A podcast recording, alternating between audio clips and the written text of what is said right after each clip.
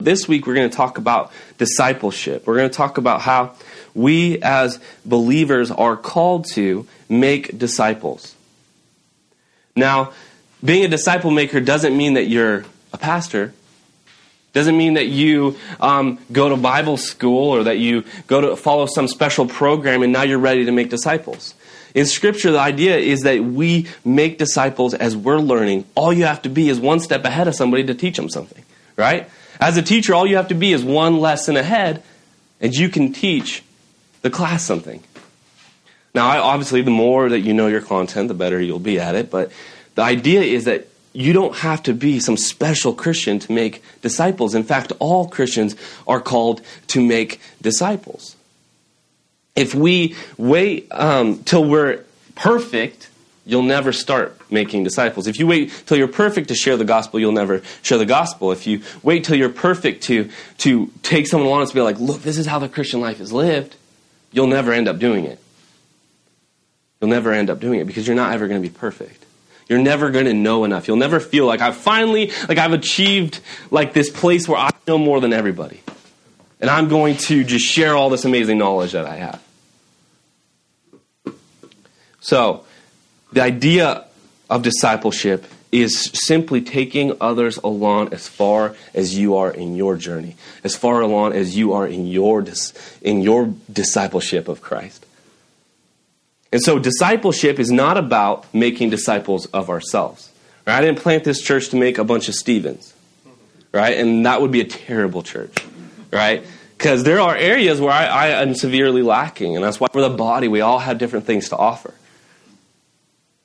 But scripture does talk about imitating one another. When somebody see when you see somebody's good at something you go okay how, teach me like how, what are you doing there? How are you doing that? How are you successful at that? Teach me. And then as we imitate one another we become more and more like christ as we are also imitating christ. But there's an aspect of discipleship where you say hey this is how i'm doing it because this is how somebody taught me to do it and this is what the bible teaches. Like let me show you now, I want to say that we're going to go into how we imitate each other, how we teach each other, how we follow one another in discipleship, but ultimately we are making disciples of Christ, not of ourselves. And church always gets um, thrown off when people start making disciples of themselves, not disciples of Christ. Now, Jesus made it clear that being a disciple is an absolute essential part of being a Christian because the word disciple was what was given, not the word Christian. Christian never really shows up in in um, Christ, or the early church. It was something that they were called by others, but they called themselves simply disciples of Christ because that's what Jesus called them. In Matthew 16, 24, it says, Then Jesus said to his disciples, Whoever wants to be my disciple must deny themselves and take up their cross and follow me ultimately it is about putting our own life aside to follow Jesus. Our life gets set aside, our desires, our, our will gets set aside to follow the will of our Creator and Savior. Ultimately, it's about following Him. Here's the thing the Bible says over and over again that Jesus is the Creator and the sustainer of the universe. He created the universe, He created all things. And Jesus holds all things together.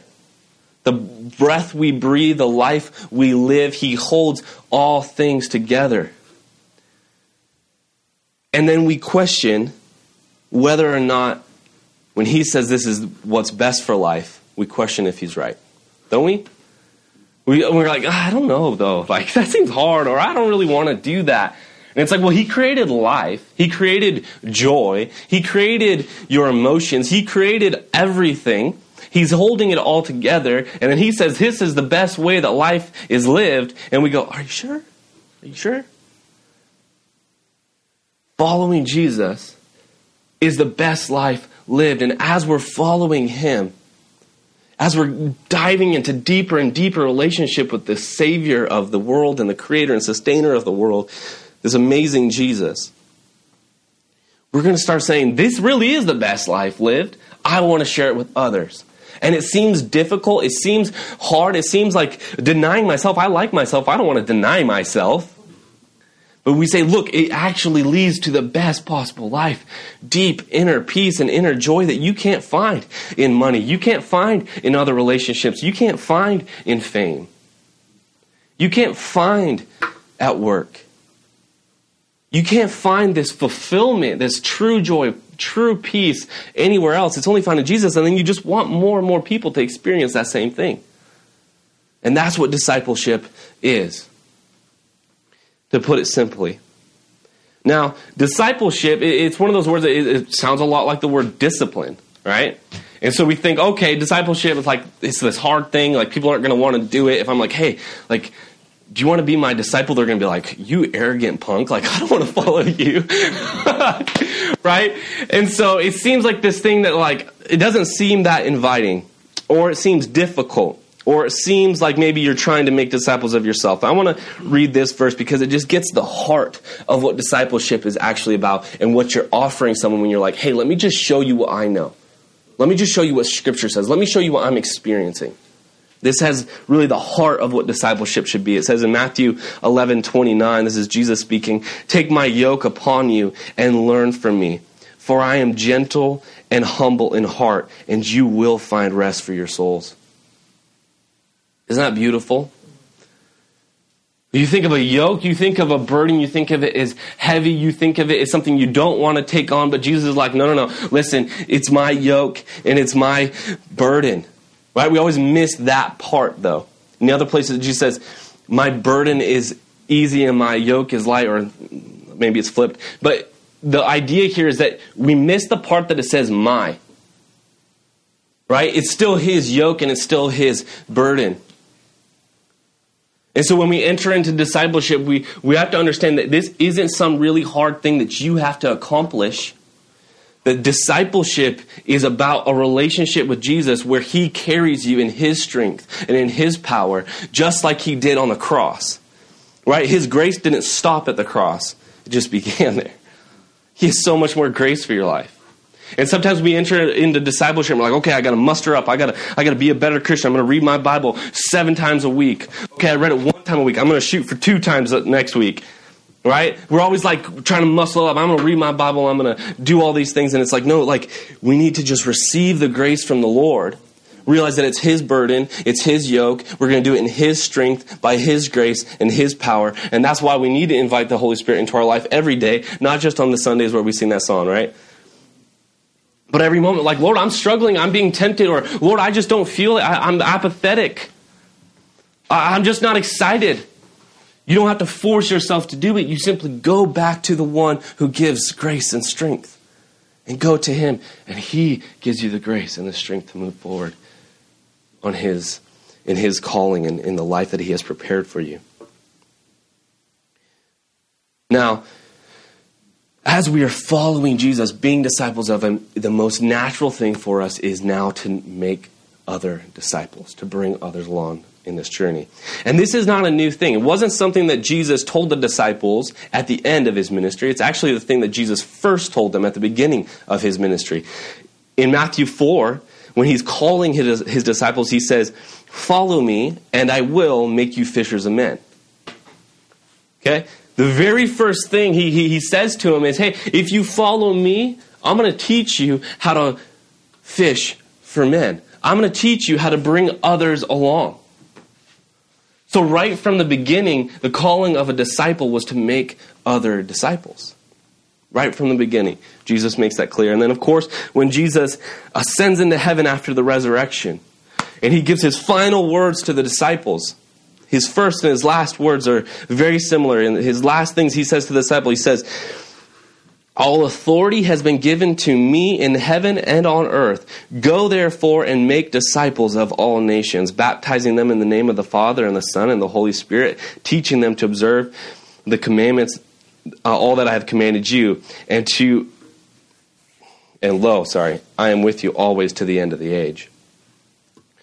So he begins and ends his calling with the disciples to make other disciples. This is very clear in the calling of making disciples. I'm going to go through a bunch of more scripture here. And, and it's a lot of scripture, but I want to paint a picture that is really clear in scripture that disciples make disciples. In 2 Timothy 2 2, it says, Then, my child, be strengthened by the grace that is in Christ Jesus. And what you have heard from me in the presence of many witnesses, entrust to faithful men who will be able to teach others also. Right? Paul's charge to Timothy is hey, Timothy, make disciples who make disciples who make disciples. We could have like great, great, great, great grandchildren in the faith in one lifetime. If you make disciples who make disciples who make disciples.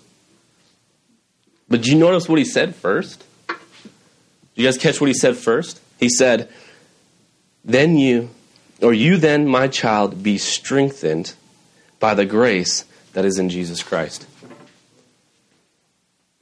Discipleship is really difficult and unappealing, unattractive when you're not doing it in the strength that comes from the grace of God. When it doesn't naturally pour out of your own life, when it doesn't naturally pour out of your own relationship with Christ, it is not something um, that you're going to enjoy doing. It will not be an easy thing.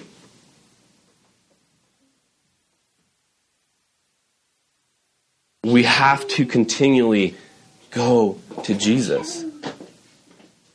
We have to continually be in relationship with Him. And I know some of you are like, yeah, I know that. I know. But, you know, I know my own heart. I know how I operate sometimes, and I know how people who are in ministry operate sometimes. And you know what they're always confessing? I'm working in my own strength. I feel like I'm working in my own strength. I'm burned out. I'm tired. I've been working in my own strength. And the simplest of things are often the things that we think are so simple, we think we're past it. We never get past getting our strength with Jesus. It doesn't matter if you've been a Christian for a day or 80 years. It doesn't matter. You never graduate from the grace of God.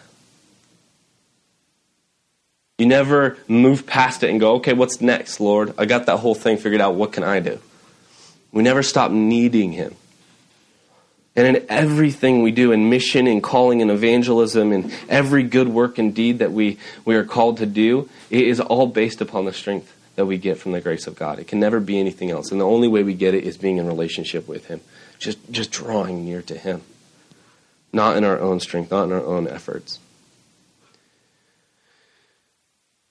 I want to read some text here in 1 Thessalonians. Keep all this in mind that it's, it's about making other disciples of Christ as we follow Christ. We get our strength to do it from Him, though. But look at this. This is 1 Thessalonians 1, and this is Paul talking to, arguably, it seems like one of Paul's favorite churches. He seems to really like them and be really proud of them. There's some disciples of his that he's just so excited about everything they're doing. And just listen to the words that he's speaking to these disciples who he's away from. He says, We give thanks to God always for all of you, constantly, mentioning you in our prayers remembering before our God and Father your work of faith and the labor of love and the steadfastness of hope in our Lord Jesus Christ. For we know, brothers, loved by God, that He has chosen you because our gospel came to you not only in word, but also in power and in the Holy Spirit and with full conviction. You know what kind of men we proved to be among you for your sake, and you became imitators of us and of the Lord. For you received the word in much affliction with joy, with joy of the Holy Spirit, so that you became an example to all the believers in Macedonia and Achaia. For not only has the word of the Lord sounded forth from you in Macedonia and Achaia, but your faith in God has gone forth everywhere, so that we need not say anything.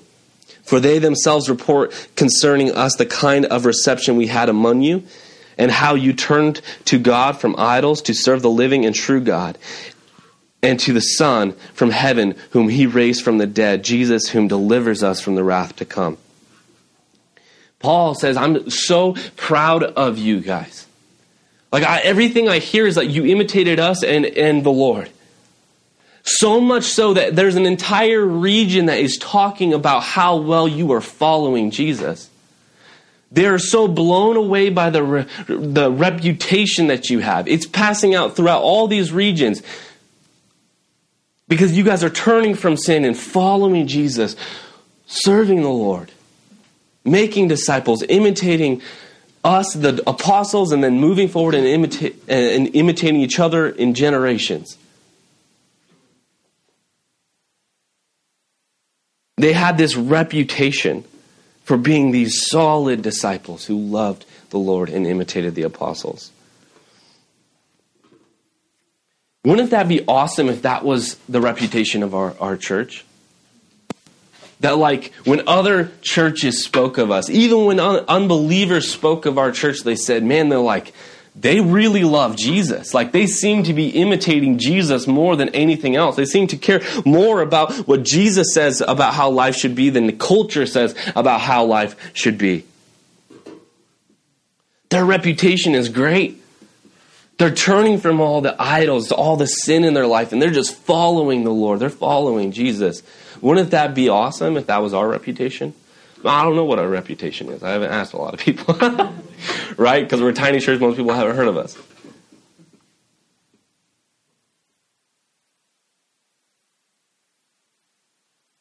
How do we get there, though? Right?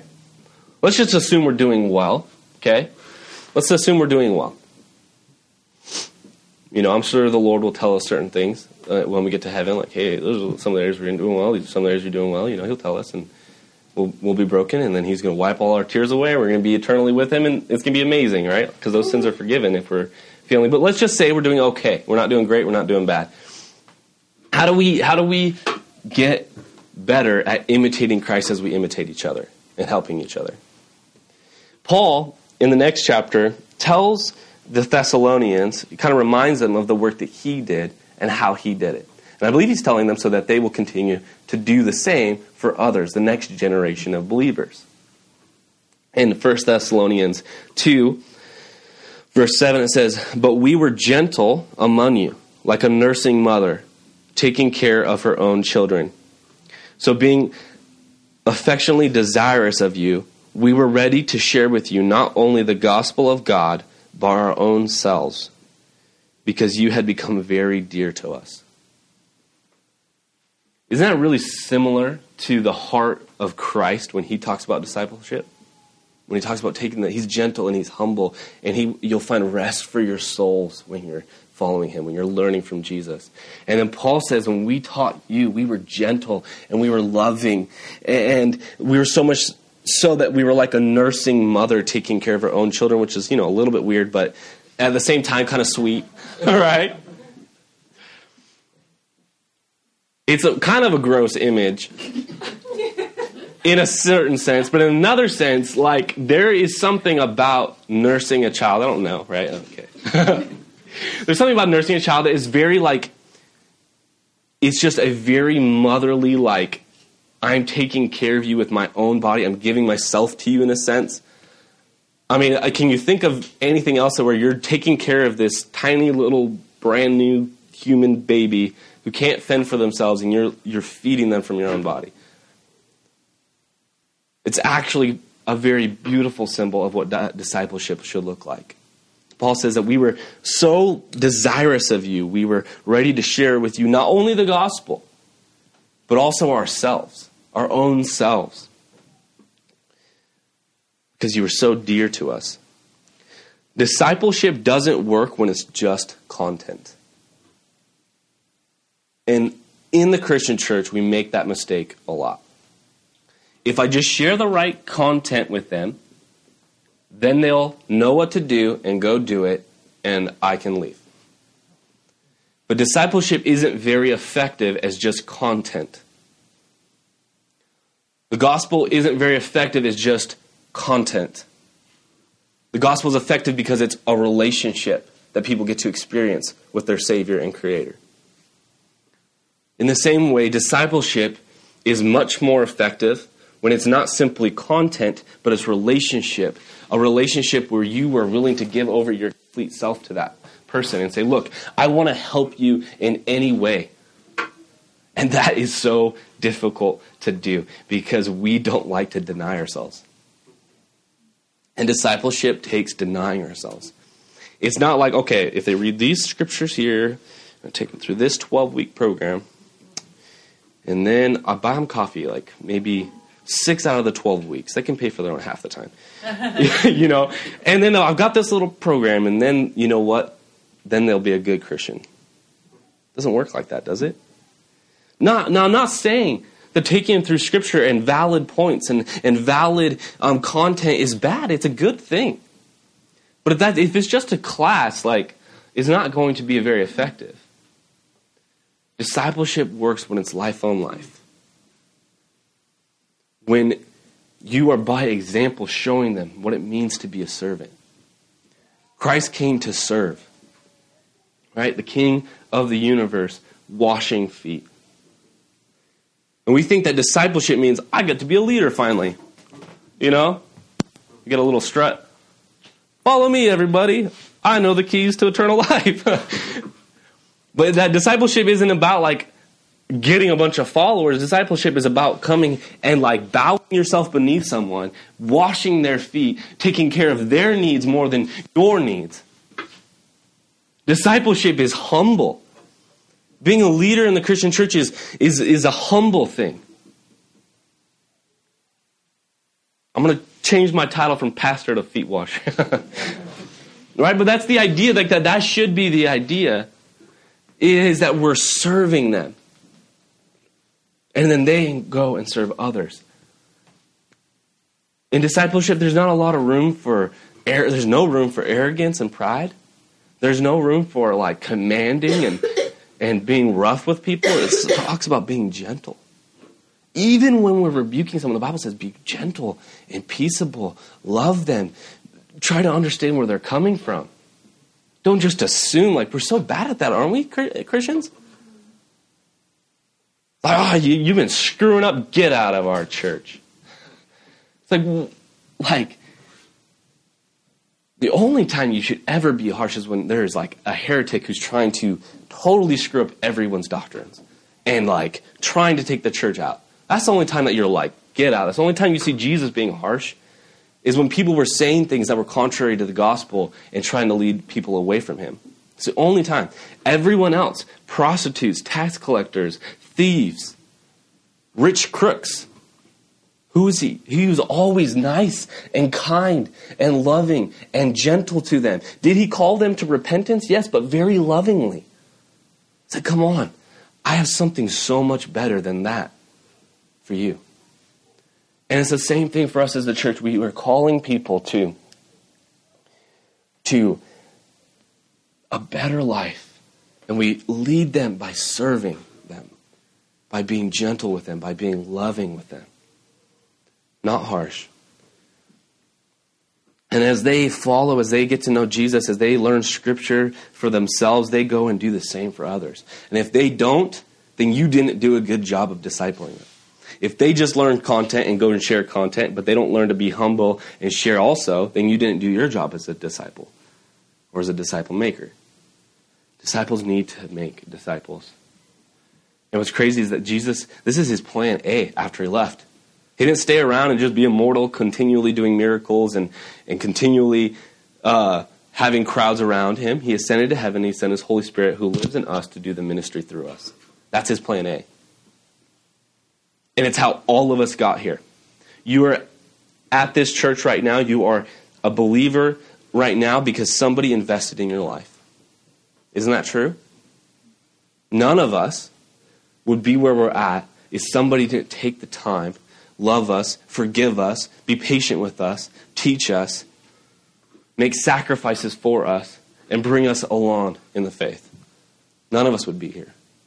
And that's how Jesus planned it. Disciples make disciples who make disciples who make disciples. And generations and generations, 2,000 years later, Christianity has spread through most of the world. And it's beautiful, isn't it?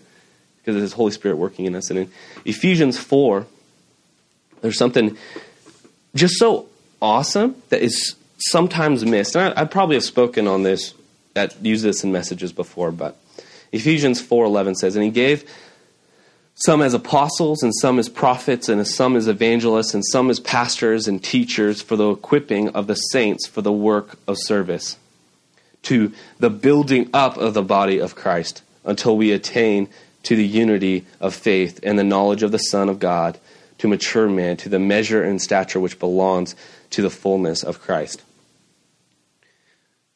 It doesn't say he gave the apostles and prophets, evangelists, pastors, and teachers to do ministry. You notice that?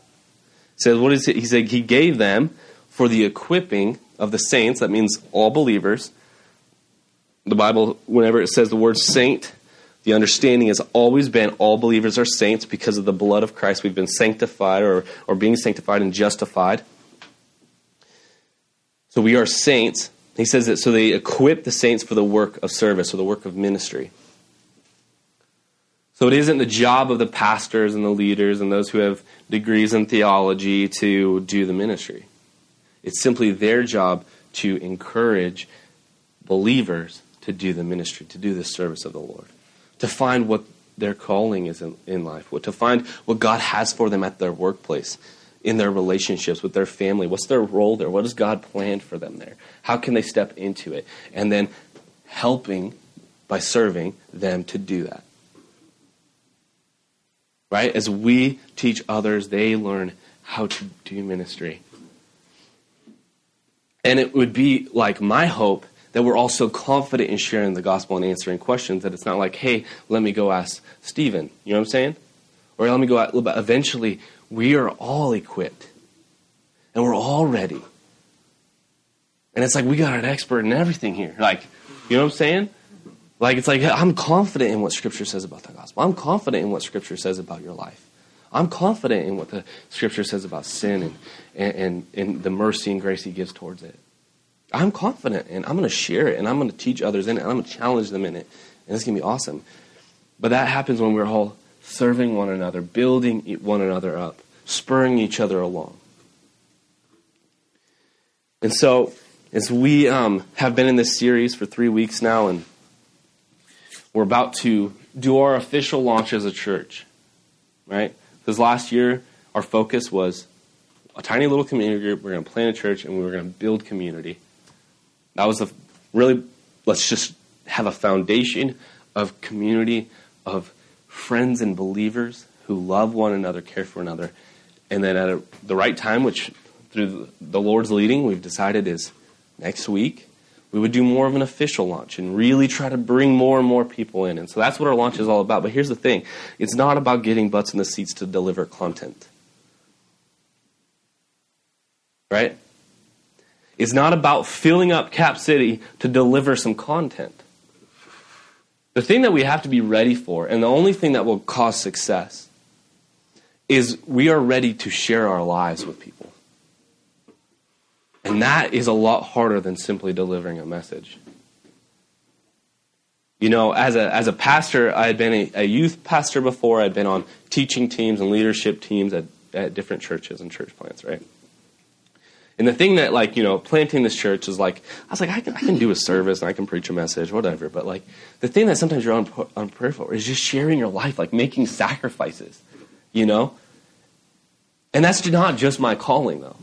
It's not just my calling as the pastor to share my life and, like, do uncomfortable things. Like, I, I want to be in, you know, at home. But sometimes the Lord wants me here or there. The thing is, like, we're sharing our lives with people. And, and when this launch next week comes, and however many people the Lord brings, right? However many people the Lord brings, we have to be ready to share our lives with them, to make sacrifices for them, to teach them, to encourage them to imitate us in this community that I believe, you know, I believe our community truly does love each other. I personally have never been in a community that prays so much for sickness and for people who are hurting and things like that. And so there are things we're doing well, but we got to grow in it. Love each other more and more. Pray for each other more and more, and then teach others to do so and share our lives with them. Because here's the thing: is like our our I'm going to say it again. Our, our launch will not be success, success if we have a bunch of butts in the seat, we share content with them, and then we don't share our lives with them. It'll eventually die out. And I cannot share my life with every single person. I'm there to equip all of us to be sharing our lives and serving one another. So that we'll be known in this city with the reputation of loving one another, so much that they give their lives for one another.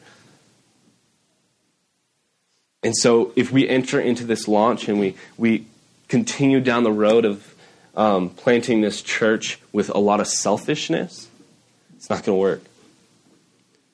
With a lot of selfishness and judgment, we'll just be another church that dies out. But when we're a church that gives our lives to each other and to all the new people and, and teaches them in the love, and we're gentle and, and filled with grace, man, you, you will never know what God will do. With a group of people completely surrendering their life to the Lord and to each other, there is no limit to what God can do. There's no limit. The more we open ourselves up and say, Lord, give me strength to love. Lord, don't just give me strength to, to be a little bit better of a Christian, not watch this or do that, but to like truly just love people, which is so hard to do sometimes. right? But to truly just love and care and like put their needs first. And we do that by the grace of God. God's going to do some amazing things in our church. Amen? Let's pray. Dear Lord, thank you so much for all that you are doing, all that you have done in this church, all that you plan to do, God. Lord, as we have been planting this church and, and building community groups and all this, Lord, I pray that we just remember that it always has to be in your strength, Lord. As we plan for things in the future, Lord, lead us, guide us by your Holy Spirit. Show us our errors, show us the right things to do and the things to stop doing, Lord. Lord, move us in the right direction. Lord, build us up in faith and so that we can believe that you're going to do amazing things in our church and in this city, Lord. Lord, build up our faith for next week. Lord, give us a boldness and excitement for all that you are doing. Lord, not just for a big service, but for people to love on, to care for, to share our lives with, Lord. Lord, give us this love, this gentleness, this faith that we need to continue as your church, Lord. In Jesus' name I pray. Amen.